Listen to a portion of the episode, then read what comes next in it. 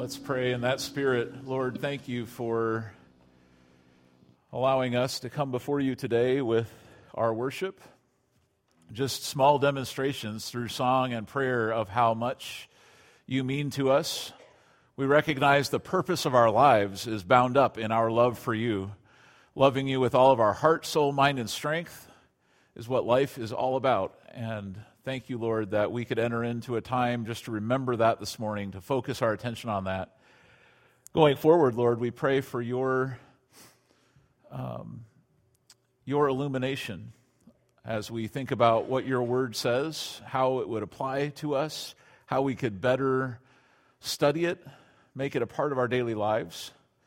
And Lord, may the, the demonstrations of our love for you not just be in this room on Sunday morning, but to be everywhere that we go. And uh, the, the car rides, the tests at school, the different things we have to do at work, uh, the housework, and in all of those things, Lord, we want to bring you glory by the way that we do what we do, and we want to do it out of a spirit of love for you. So we, we commit this time uh, to you, and we ask for your help now as we open up the scripture. In Jesus' name, amen. All right. Before we get into today's message, I wanted to look ahead a little bit with you to Easter, which is coming up at the end of April. And on Easter Sunday, we're going to kick off a series that really will define our focus point for the whole year here at BCBC. It's called Seeking Him. And uh, we've been getting ready for that, even in some of the things that we've been teaching and focusing on in the weeks prior, uh, looking at who God really is and why we worship God and uh, today, starting to look at how it is that we open up the Bible and understand what that means for our lives, how we get to know God better through the Bible. Um, all of those things uh, adding up to a pursuit of God in our hearts. The Bible calls us to this many different times. It says to seek God, to seek God's face, to desire His presence. And so you think about that and you say, well, that kind of sounds good in concept, but what does it mean? How would a person go about seeking God? How do you know if you found God? Uh, when does that search end? And so we'll talk about all that starting on Easter and then in the weeks following. But there are two things I want to plant in your mind today, here as we're still a couple months out from that. And that is that when we start this series called Seeking Him, that will also be uh, for this cycle, for this spring, it will be our opportunity to jump into life groups. If you've never been a part of a life group, it's usually a group of somewhere between 5 and 15 people who meet at a home or at a coffee shop or at a workplace or over lunch or at school or wherever wherever's convenient just to just to be friends together and to go a little bit further into conversation prayer bible study um, and and being able to walk together and figure out how uh, how to apply the principles that we talk about on sunday morning into life. And so um, if you've never been a part of a life group before, this will be a great opportunity to jump on. I know some of you are like, hey, when are life groups starting? This is when it'll happen, the week after Easter. Uh, of course, you can meet any time. Like, there's no, like, you're not allowed to meet until this happens. You could meet all the time if you want to. Uh, but we have an official church wide life group cycle coming up uh, right after Easter. And so, two questions I'd like you to think about. One is just to start thinking about uh, would you be willing to jump into one, especially if you've never tried that before? Uh, to be a part of a life group for about 12 weeks uh, an opportunity to walk through this Bible study. You see the book up there that will parallel what we're talking about on Sunday mornings. And so, Sunday morning, we'll present messages about how to seek God. And then in the life groups, you'll kind of follow that up with more conversation about the things that you learn on Sunday. And, uh, and then also in this book, there's like daily devotionals to walk through. So, it'll be a really neat time where we'll all be able to be literally on the same page and uh, hopefully learn a lot together about our relationship with God. The other question I want to ask you is Would you be willing to host a life group, to lead lead a life group. So I'd be willing to like open up my living room and people could sit on my couches and we could talk about this together, sure. Or yeah, I'd be interested in leading one of those groups at my workplace or at my school, uh, or even here on the church campus somewhere uh, at a time that's convenient to you. Uh, there's, there's really no right or wrong way to facilitate a life group. Uh, it's, it's just an opportunity to do something that on Sunday morning, at least in this environment, maybe if you go to the Bible studies around the building, you might have a little bit of this opportunity. But if you think about in here, there's really no way for us to interact that much. So I can talk to you, and maybe, you know, I guess you could shout out and talk back to me if you want to, but it's not that efficient as a communication style. So, so you would hear things kind of in a one way environment here, but when would you get a chance to converse about that, to ask follow up questions, to go a little bit deeper, or to pray with somebody about what's going on in your life, which, you know, maybe nobody else in the room knows what's really going on with you? Life groups are a great context for all that to happen. And uh, so we'll, we'll, we'll have some sign-ups kind of later on in the narrative. And, but I wanted to give you that heads up for one specific reason. If you're interested in hosting or leading a life group, we have a meeting next week uh, to that effect. Just kind of an introductory meeting to introduce the material and kind of walk through how that will work. And so if you're not on that list and you'd like to be, pull out the welcome card that's in the seat back in front of you and write down on that your name and that you're interested in being a life group leader and, uh, and then we'll, we'll get you into the meeting. And then from there, after you attend the meeting, you can decide if it's really for you, if it's something you want to do. Uh, but, but my experience has been that most people who try this say, yeah, this was, this was better than I expected. This was a really neat way to connect with people. So I hope you'll take advantage of that. All right, today we're talking about um, God's Word, which in theory, here at Berrien Center Bible Church, we always are talking about the Bible. But today we're going to talk about your Bible study, not just the Bible studies that happen here at the church. Um, your Bible study is much more important than the Bible studies that you attend or come to once a week because your Bible study is when you open up your copy of the Bible and you hear from God. And so some, you know, some challenging questions for us would be how often does that really happen? I think it's easier, sort of in the way that our lives live, at least it's true for me, it's easier to just open the Bible when I'm in a formal setting and I'm supposed to. But do I really open the Bible at other times in my life, like when nobody's telling me to, but I just want to learn from God. Uh, that's what in the next few weeks we want to walk through. Not only that we should do it, but also how to do it and how you look at the different parts of the Bible and understand what they mean for you, how you interpret them, and then apply them to your life. So I think it'll be fun. For some of us, it'll be kind of like Bible 101. Uh, for others in the room, you might say, like, I've never actually heard any of this stuff before, so I'm really curious because when I do open the Bible, I'm really not sure what I'm doing. Like, it's, it's big, it's a little bit intimidating, not quite sure I understand what I'm reading. And so, my, my prayer, my hope for the next few weeks is that this series will help you, equip you uh, to get into the scripture for yourself. Uh, what God will teach you when you open up the Bible for yourself is going to be a lot more, I believe, than anything you'll ever hear from me or one of our other teaching team members. Uh, what you could think of Sunday morning church as supplemental to your Bible study. Uh, you could think of the Bible studies you might attend uh, here on Sunday morning or other times during the week as, again, supplemental to your Bible study. But your Bible study is when you open up the scripture and say, Lord, I want to hear from you. Uh, what do you have for me today? So I, I want to introduce an idea here. Uh, just, and we'll, we'll review this over the weeks to come, but it's really simple. And I'm hoping that if you don't remember anything else, you'll, you'll catch this. All right? A lot of people want God to speak to them. They want to know what God has in store for their life. They want wisdom for their daily decisions. They're not sure why they don't get it. They feel like God is silent to them. Here's something you could remember, all right? If this is God's mouth, say God's mouth is closed, God's mouth is open. Okay? You could try this with yours too. God's mouth is closed, God's mouth is open. Lord, I want to hear from you. I, I, why are you so silent? If we open up God's mouth. Now, could God speak to you in other ways than through the Bible? Sure. He, he, can prompt you and teach you through circumstance. That's all true. But the primary way that you'll learn about God, the primary way you'll understand who Jesus was and how to follow him is when your Bible is open. And as long as your Bible's closed or the app on your phone is closed, um, you'll, you'll be missing the, the treasure. You'll be missing what it is that God has for you, what he wants to say to you.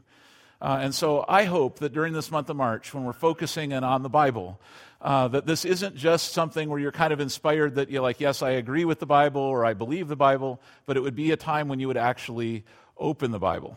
All right? So uh, here's what Jerry Vines said. He's a pastor I respect down in Florida. He said, An unread, an unread Bible is like food uneaten, a love letter never read, a buried sword, a roadmap unstudied, gold never mined. And there it is. It's all on your shelf at home or it's all like one finger tap away on your phone. But if you don't open it, if you don't read it, then you leave all of that on the table. Um, for a few years now, my family's been into the, uh, the gold shows. Have you seen those, like Gold Rush, and where they, they're out mining and they have this. So there's one, there's the uh, one that we just found recently. The, it's like where they do it down in Australia. And so now they, it's, it's all hot and dry instead of the Alaska ones where it's all freezing and wet.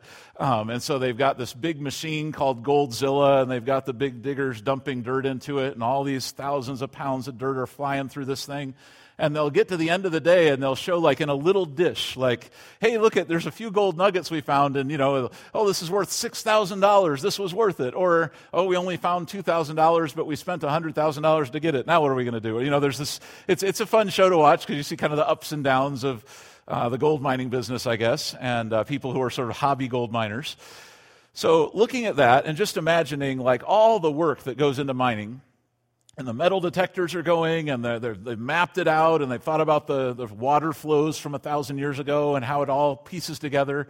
And they get the theory of like they think there's gold here and so they go and they start turning up the soil and the metal detector's activating and they realize there's this huge vein of gold here like potentially thousands and thousands of dollars right under the surface of the ground. And then you can imagine them just kind of packing up camp and going well like we believe the gold's there. That's great. See you next time no, they wouldn't do that, right? There's the most important step is mining it. It's digging it out. If you know it's there, that doesn't help you. Even if you believe it's there, if you believe it's gold, that doesn't help you. It only helps when you put your shovel in the soil and get that gold so that you can then go use it. The same is true with the Bible. We all know. We would all probably I'm imagining most of us in the room would say, yeah, there's a lot of value in the Bible. There's tons of wisdom, there's tons of truth, there's lots of divine inspiration. It's gold, right? But if it's just gold that we leave sitting on the shelf, if we just leave it in the ground, we never mine it, uh, it never really impacts our lives. So, um, a couple U.S. presidents have commented on the Bible. Uh, long time ago, Quin- John Quincy Adams said this, and I like this quote because it kind of it kind of gets to what I think all of us believe we wish for in our lives. He said, "The Bible of all books in the world is that which contributes most uh, to men's good, wisdom, and happiness. And you think about if you want to be good and wise and happy, which all of us would probably say, yeah, I'll take that. Like that would be prob- probably my life goals to get there. Um, here, the book, uh, the, the book, the Bible, is your key to that. It's the best key. So you could go to all sorts of other sources to learn how to be good and wise and happy and maybe get some great wisdom from those. But if the Bible is sitting right in front of you and you know it's the best source for that type of life, then why not why not open it up? All right? Uh, here's what Woodrow Wilson said. It's kind of surprising to hear a president say this. He said, I ask every man and woman in this audience that from this day on they will realize that part of the destiny of America lies in their daily perusal of the Bible. And that's not just like at the Capitol building, that's you, like in your life, at your home. Daily perusing the Bible sets the course for our whole civilization. So it's a big deal kind of leads to an obvious question Do you study the Bible? Do you read the Bible? Uh, or are you just a Bible believer who doesn't really open it up that often? Today, uh, we're going to answer some of the more fundamental, kind of obvious questions about the Bible, just to get an introductory kind of a game plan. And, and I'll give you some ideas of where you can start. If you say it's been a while, or I've never really opened the Bible that much, so I, am uh, like Give me the first step. We'll do that in just a minute. Uh, but first, I want to walk you through what it is that we really see the Bible as in our lives. All right? So, this month, we're going to learn about how to study it with the purpose then of how ultimately we start to live more like Jesus. That's the reason that we would open the Bible to begin with. If you just open it to learn content, you're missing the whole point. Uh, the Bible is not a book just to learn about. It's you're learning about it for a reason, so that you can become more and more like Jesus and fulfill God's goals for your life. That's why He gave us the Bible to begin with. All right, so we study the Bible to find Jesus. That's kind of an obvious one, a really important one, um, a, a, a key point. All right, here's what Jesus said to the Pharisees who were extreme Bible students. I mean, if you would have gone to the Pharisees who interacted with Jesus back in his day and said, hey, quote Deuteronomy 10, they probably could have done it. Uh, hey, you know, give me, the, give me the Ten Commandments. They could have given you the Ten Commandments plus a whole lot more. They, they knew the Bible inside and out. The problem is they thought that just knowing the Bible was what God wanted. That's just leaving the gold in the ground. They never dug it up. All right, here's what Jesus said to them You search the scriptures because you think they give you eternal life, but the scriptures point to me. And Jesus is saying, hey, like, I'm right in front of you. All the Bible you've ever studied is so that you can have a relationship with me. It's so that you can have a relationship with God, and yet you're missing that because you're so tuned into the academics of it. And so, a challenge for us is to say when we open the Bible, we're not just opening it to learn something. You're going to learn a lot. There's a lot of history, there's science, there's poetry, there's culture, there's all sorts of things to learn in here.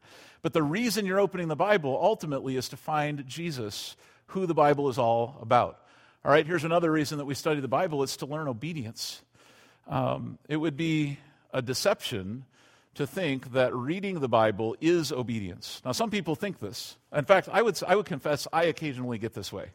That I'll think, like, if I've really read the Bible a lot, that, like, that probably makes God happier with me than if I didn't read the Bible at all. Or if I really attended church or went to a bunch of Bible studies in a row, like, man, I'm, I'm knocking out of the park. But here's the thing learning the Bible, studying the Bible, is not actually obeying God, it's just preparing to obey God. Obeying God is when you put it into your life, when you start listening and doing what the Bible says. So James writes it this way He says, Don't just listen to God's word, you must do what it says. Otherwise, you are only fooling yourselves. The fooling of yourself, the deception, is in thinking that, that intaking the knowledge of the Bible is obedience. And it's not. It's just preparing you so that you're ready then to step forward in obedience. And then the final piece here is to study the Bible because it gives you the daily wisdom that you need, the, the daily decisions. It's, it's the light for your path as you walk. And so when you say, like, hey, I've got financial decisions, I have job decisions, I have marriage troubles, I have, like, how do I parent my kids? How, how do I deal with situations in my neighborhood? Like, the Bible has wisdom for all of that. And when the Bible is open in your life, that wisdom is coming to you. Uh, God is able to teach you through it. But if you close the Bible, um, you'll miss all that wisdom that He wants you to have. All right, so how do we do it? Uh, where do we begin? Okay, we could start with the most obvious question of all what is the Bible? Um, we all talk about it. Some of you are holding it. If you don't have one, by the way, there should be one in the seat bottom in front of you. You could pull one out and look at it. Say, well, what is this thing? Um, it's, it's not just one book, it's actually a collection of books 66 books written by more than 40 authors over many centuries of time that have all been bound together into what we call the Bible canon or the standard, or like this is the, this is the list, this is the set of, of, of scriptures and letters and, and historical records that we say are inspired by God. We say it's a book of books. The other thing we could say is that this is not just a book of books, it's not just a great collection, it's actually God's word to humanity, inspired by the Holy Spirit. We're going to look at that in just a second as we open it in just a minute. Uh, but let me show you a picture that I think I've shown you before, but I think it's kind of helpful. It's old school, but it's if you were trying to just visualize what the Bible is, it might be easier to think of it as a library than just a single book if you start at you know page one and start reading, like it gets pretty weighty pretty quick, and people, wow, I'm kind of getting lost in here. I'm not even sure what's happening. Well, the Bible's organized not not necessarily chronologically the whole way through. It's organized by types of literature, and so you could think of it like a shelf, uh, a library shelf, and you could say there's all sorts of books in the Bible that I can read and study and learn, and all of these books would have different principles that that I, I, need to learn, and also kind of a different context they were written into. So, in, in, a, in weeks to come, we're going to walk through sort of how you know some of that.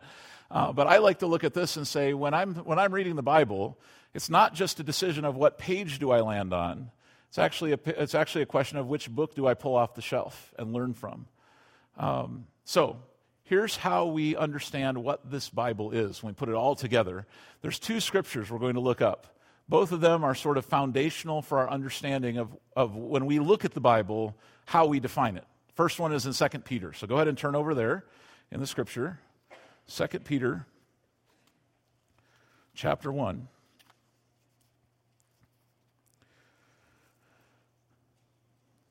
Remember, Peter was one of three sort of closest friend disciples to Jesus. And so, even though there were 12 disciples, Peter, James, and John had sort of extra, they had extra time with Jesus, an extra connection. And there was this one situation in Luke 9 where Jesus took Peter, James, and John up on top of a mountain, and they had this experience that was very supernatural. Uh, they called it the Transfiguration, where it was like for just a moment, the, the riff or the, the, the curtain that would be between like heaven and earth was sort of pulled back, and they saw the glory of God. They saw the glory of Jesus, and they heard the voice of God. And so for them, this was a transformative experience, like it would be for any of us to just behold God's glory all of a sudden. It just shakes you into reality, like, wow, there's this whole there's this whole dimension of existence that I didn't even see before, and now I see it. Okay, so they had that experience. Peter writes about that here in 2 Peter chapter 1 when he starts to describe how he interprets the scriptures. So look to verse 16. It says, For we were not making up clever stories when we told you about the powerful coming of our Lord Jesus Christ. We saw his majestic splendor with our own eyes when he received honor and glory from God the Father.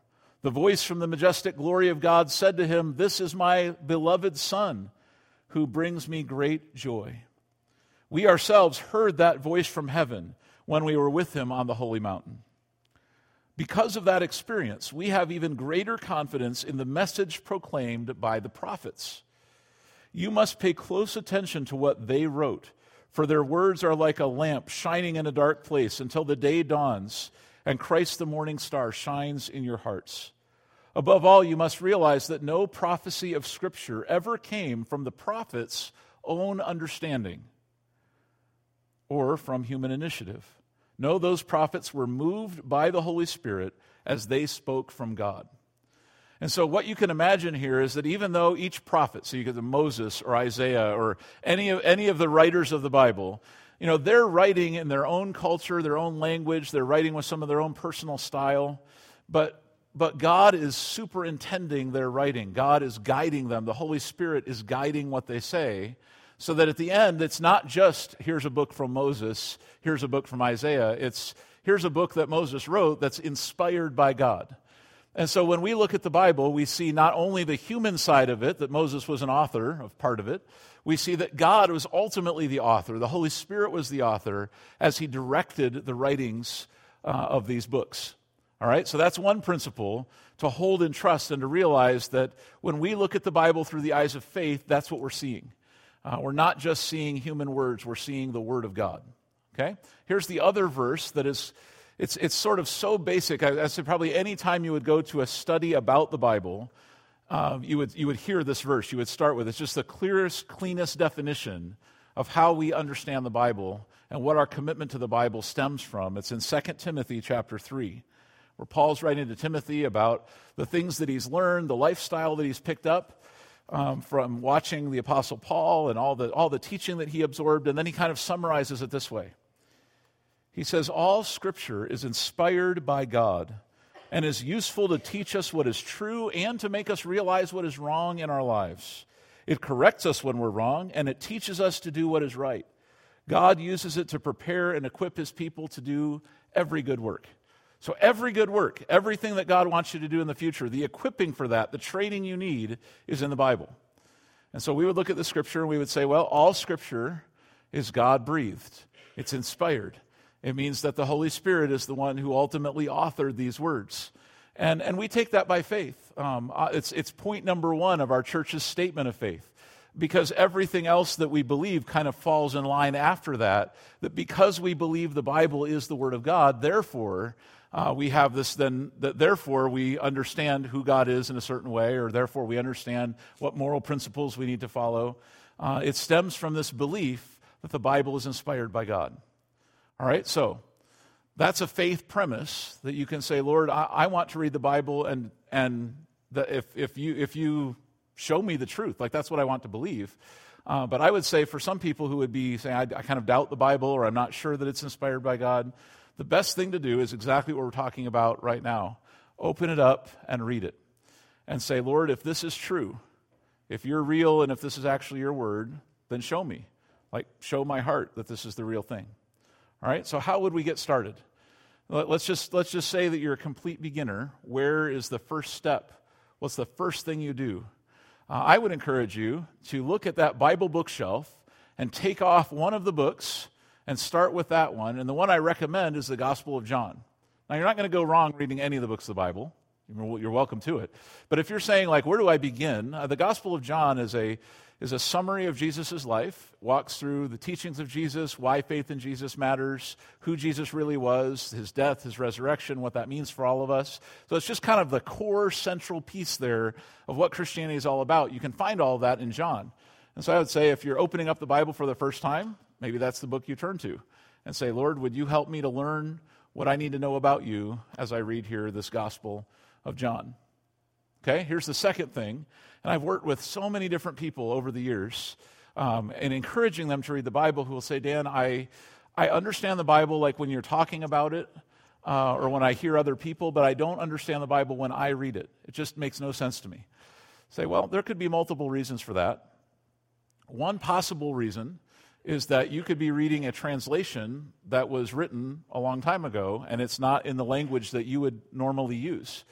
And if that's the case, I would say for some of the people, not, now sometimes there's other reasons people have kind of a mental block and they don't understand the Bible, but a lot of people, I think if they start with this point, uh, they might find that they could move forward in their Bible understanding pretty quickly. Uh, and that is find a translation that's easier to read. So the whole Bible was written in Greek and Hebrew originally. And so any English copy of the Bible that you read is a translation of that original Hebrew and Greek. And unless you're a, a, linguist, a scholar who knows ancient language, you're probably never going to get to read the Bible in its original form. I mean, you could study for years and eventually be able to do that.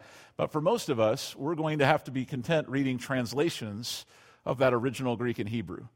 And so a bunch of those have been made over the years. Some of them in English were made 500 years ago. Some of them were made just a few years ago. And as you read those different translations, you're going to see uh, not just sort of different nuances in how the translators brought the language to life for us, but you're also going to see the difference in how the words, like how somebody would have worded it 400 years ago, is a lot different than how we would word the same concept today. And so, um, so if you're one who said, I tried reading the Bible in a hotel room one time, it just didn't make any sense, I would encourage you, try an easier to read translation. And one thing you could do is take the Bible out of the seat back in front of you and just go ahead and shamelessly steal it from the church. You've got full permission to do it. Uh, we have lots more of these, and you can take this. Uh, this is called a New Living Translation, all right? So here's kind of a spectrum of translations so you can kind of see how this works. And this, this is a little aside. If you ever go to like a Christian bookstore, or really even if you go to Walmart and you look at the Christian book area, there's like a whole wall of Bibles, right? And they're all coming from all, all different sorts of study Bibles and translations here's, here's what that means. Like, here's why that is the case and why there's not just one. It's as people translate the Bible from Hebrew and Greek into English, they do it in a few different ways. All right, so on one side of the spectrum, you have people who are trying to do as close to a word by word translation of that original Hebrew and Greek as they possibly can. Um, now, even ones that say they're word by word are not really fully word by word because when you read one that's that's actually a like here's the word in greek and now we make an english word here's the next word in greek and now we make an english word it's all crazy because the, the word order the way that people thought in that time was a lot different a good way to understand that would be if we were translating something from english to spanish we'd say we probably could do pretty well like those the two languages are really similar uh, but there are some differences for example in spanish a lot of time that a lot of times the adjectives follow the nouns so we might say the we would say like the red dog was outside. They might say the dog red was outside. And it would, it would be the same meaning. It would just be the, the, the nuance is a little different. So if you did a pure word by word translation, it wouldn't quite work in English. And so you have to sort of monkey with it a little bit to get the right interpretation. Uh, well, that's, that problem or that challenge is exacerbated many times over when you're talking about ancient Hebrew, uh, Old style Greek there's a, there's a lot of up and down there in how you translate. So the, the translations that try to get closer to a word for word paradigm end up feeling a little bit more difficult to understand when we read them. I mean, you can understand them, but it just takes a little bit more like mental attention. You have to really zero in and figure it out because it's not naturally written in the English that you and I speak in. Then, as you go across the, uh, to, toward paraphrase, in the middle there is, is called thought for thought or dynamic translation. That's what NIV or NLT would be. And that's where what they do is instead of taking word for word, they take the sentence or the phrase and they say, all right, the red dog was outside. How do we translate that into English? And so it, it's not quite so much getting the word order exactly right, and it's more about getting the concepts to, to translate in the way that makes sense to the modern reader. Uh, and then you get all the way over to paraphrase Uh, we don't generally use paraphrases in our church like from the pulpit. There's no problem with them in the sense if you want to read them, go for it. But we would understand a paraphrase as somebody's paraphrase, it's someone's interpretation. So they're basically taking the Bible and rewriting it to try to enhance people's understanding. That could be helpful to you, but we would say that's not really a translation. Uh, that's just someone's opinion. So it might be good, but it, we wouldn't call that we wouldn't call that the Bible in the way that we would call a translation of the Bible. So I say all that just to kind of give you a sense of why, when you look at the Christian bookstore, there's a bunch of different Bibles to choose from. And then also why it is that maybe you've been following along in your Bible with what I'm reading and you're like, hey, the words are like similar, but they're not exactly the same. Why is that? Uh, it's because there's different English translations of those original manuscripts. All right? And so uh, so, all that to say, if, if you happen to be struggling to understand the Bible that you're holding in your hands, uh, maybe finding a thought for thought one uh, and trying that out would give you a little bit of an assist. Um, interestingly, the people who translated the King James back in the 1600s, they wrote a preface to their work. And the King James Bible is where all the these and the thous come from in our traditions. Um, they wrote a little preface to their work, and they said the best way to understand the essence of the original scripture is to read a variety of translations. So, even way back then, they kind of saw that there was some value in not just taking one translation's word for it, but looking and comparing a little bit. So, if you want to get into deep study, uh, something you can do is lay out a couple different Bible translations in front of you and just read what the verse said in each translation and go, okay, I kind of see what, like, what they're how this group of translators is trying to in- interpret this idea of grace. So then here's a different one, how, how they're setting it up. And it can be really helpful and very interesting. Uh, but for casual reading, for daily reading, and I would argue for public reading, um, it, it's, it's, it's easier to just sort of land on one and use that consistently. So in church, publicly, we use NLT in this room I think in the Bible studies you might come across other, you know, and that's that's intentional. There's a, go a little deeper, have a little bit more nuance. But when we're talking about like the broad concepts of the Bible, um, we want to make that accessible to as many people as we can, and uh, and so that's why NLT is the one that we have in our in our seatbacks here. All right. So if you have other questions about that, always feel free to ask. But say interestingly, uh, probably every three weeks at least, someone comes up and asks me about this. Uh, so I thought, hey, why not just like share it with the whole church a little bit so we could all under, sort of see what's happening with, with that. So a, a, a, an encouragement would be um, don't let the complexity of what you're reading stop you from reading. Just recognize there might be a different translation that would help you, that would connect to your heart a little bit differently. Um, here's a third uh, kind of an idea of how to start reading the Bible, particularly if you're sort of a digital person. There's a good app there you could download. But I would encourage you to make a real plan that you're going to follow. Um, you might get really ambitious and say, I'm going to read the whole Bible in a year. Or there's one plan you can download online, like I'm going to read the whole Bible in 90 days. And you have to read a lot every day to get that to happen. Um, in the end, I would say that you know it's not it's not about just can you consume all the pages of the Bible quickly. That doesn't help you that much if you don't remember anything or if you didn't really apply anything. It'd be much better to zero in on a section and actually figure out how to apply it to your life, um, that would be more fruitful, more meaningful than just sort of reading through everything and forgetting it. And so, um, so maybe you make a plan just for this month of March, because you know each each week in church you'll kind of be reminded. So we're going to talk about it each week. Um, that maybe you say during this during this month I want to read the Gospel of John. It's basically a chapter every day, and I want to pray about it and think about it and see what God wants to say to me. I'm going to open God's mouth and learn some things from God in doing that. Um, on YouVersion there and that app, there's a lot of pre-made Bible plans that are great. So they show you like the progress bar if you're motivated by that, or leveling up or whatever. Um, so if you if you want to download that and try that, there's Bible reading plans for all different types of scenarios. So if you say I'm a you know, I, whatever, I'm, I feel a little bit down and depressed, there's probably a Bible reading for people who are depressed. And then there's, there's probably a plan for people who want to try to read all the Gospels in a month. Or, so you can just go through and kind of pick a plan that helps you. The key is to get your Bible open, all right? So I'm not really prescribing what to read exactly. It's more open your Bible and hear from God as a result. And then here's where I want to land this this morning and encourage you, and that is um, to ask God to give you a love for His Word, a hunger for His Word. I went through a time uh, right after I started in full time ministry where I would say the Bible became very dry to me. Um, I had been through all sorts of training, all sorts of classes. Um, it was like the Bible was my job, and it started to lose like the like I, I, started to think of it that way and it wasn't like hey this is my connection to learning about jesus or i'm excited to like discover something it was just more like we got to prepare the next study or you know write the next paper or whatever and just kind of became dry to me. And i read psalm 119 which is the longest chapter in the bible. It's right in the middle of the bible. Um, and it's all about just how wonderful god's word is how amazing his law and his truth are. And I was reading it just going like, Lord, I, I wish I felt that way about the Bible. At the time, I, I, really didn't. Like, I was just, it was just more like something I felt like I had to do. I had to check the boxes. I had to, I had to prepare for the next thing. Um, and so I just prayed and said, Lord, would you refresh my love, my hunger, my thirst to learn from you? Even if there's no lesson to prepare, even if there's no paper to turn in or book that I have to read for some class, um, but just, just because I love you, Lord, I want to be able to read uh, and dive into the scripture. And, and I would say God answered that prayer uh, for me. And I think He would answer that prayer for you as well if that's where you find yourself. Uh, just to say, Lord, I, you know, I'll read the Bible as a duty if I have to, but I'd really rather not have it be a duty. I'd rather have it be a delight.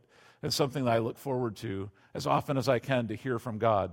To think of it really like gold that's buried right beneath my feet. Like I can't wait to dig in and find out what treasure is there for me that I have never seen before, or some principle that I never learned before, some little nugget of wisdom that's going to help me get through the day. All that is available to you in the Bible. All right, so turn with me to Psalm 119. And we're just going to close our service by reading a few words of this psalmist as he writes about his attitude toward the Bible.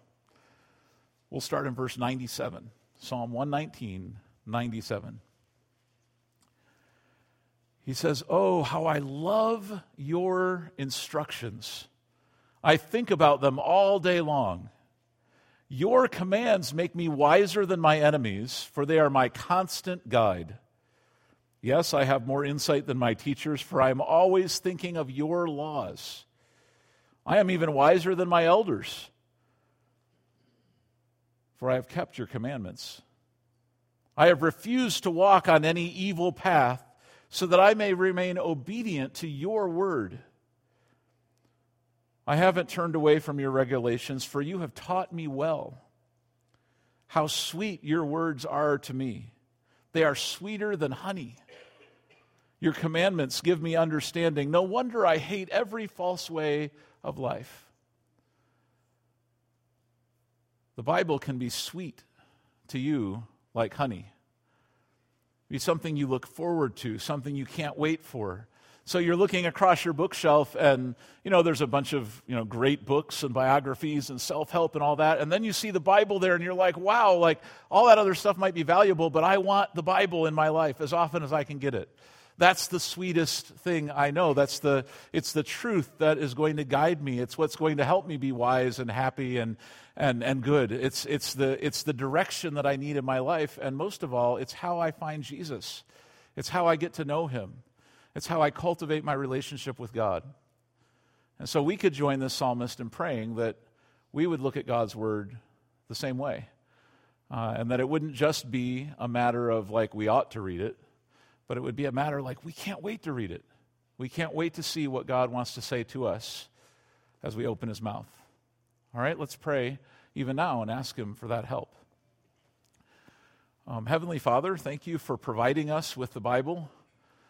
We recognize that for many centuries, um, you brought together the authors and the, the cultures and the scenarios to, to make this book possible for us to hold in our hands now.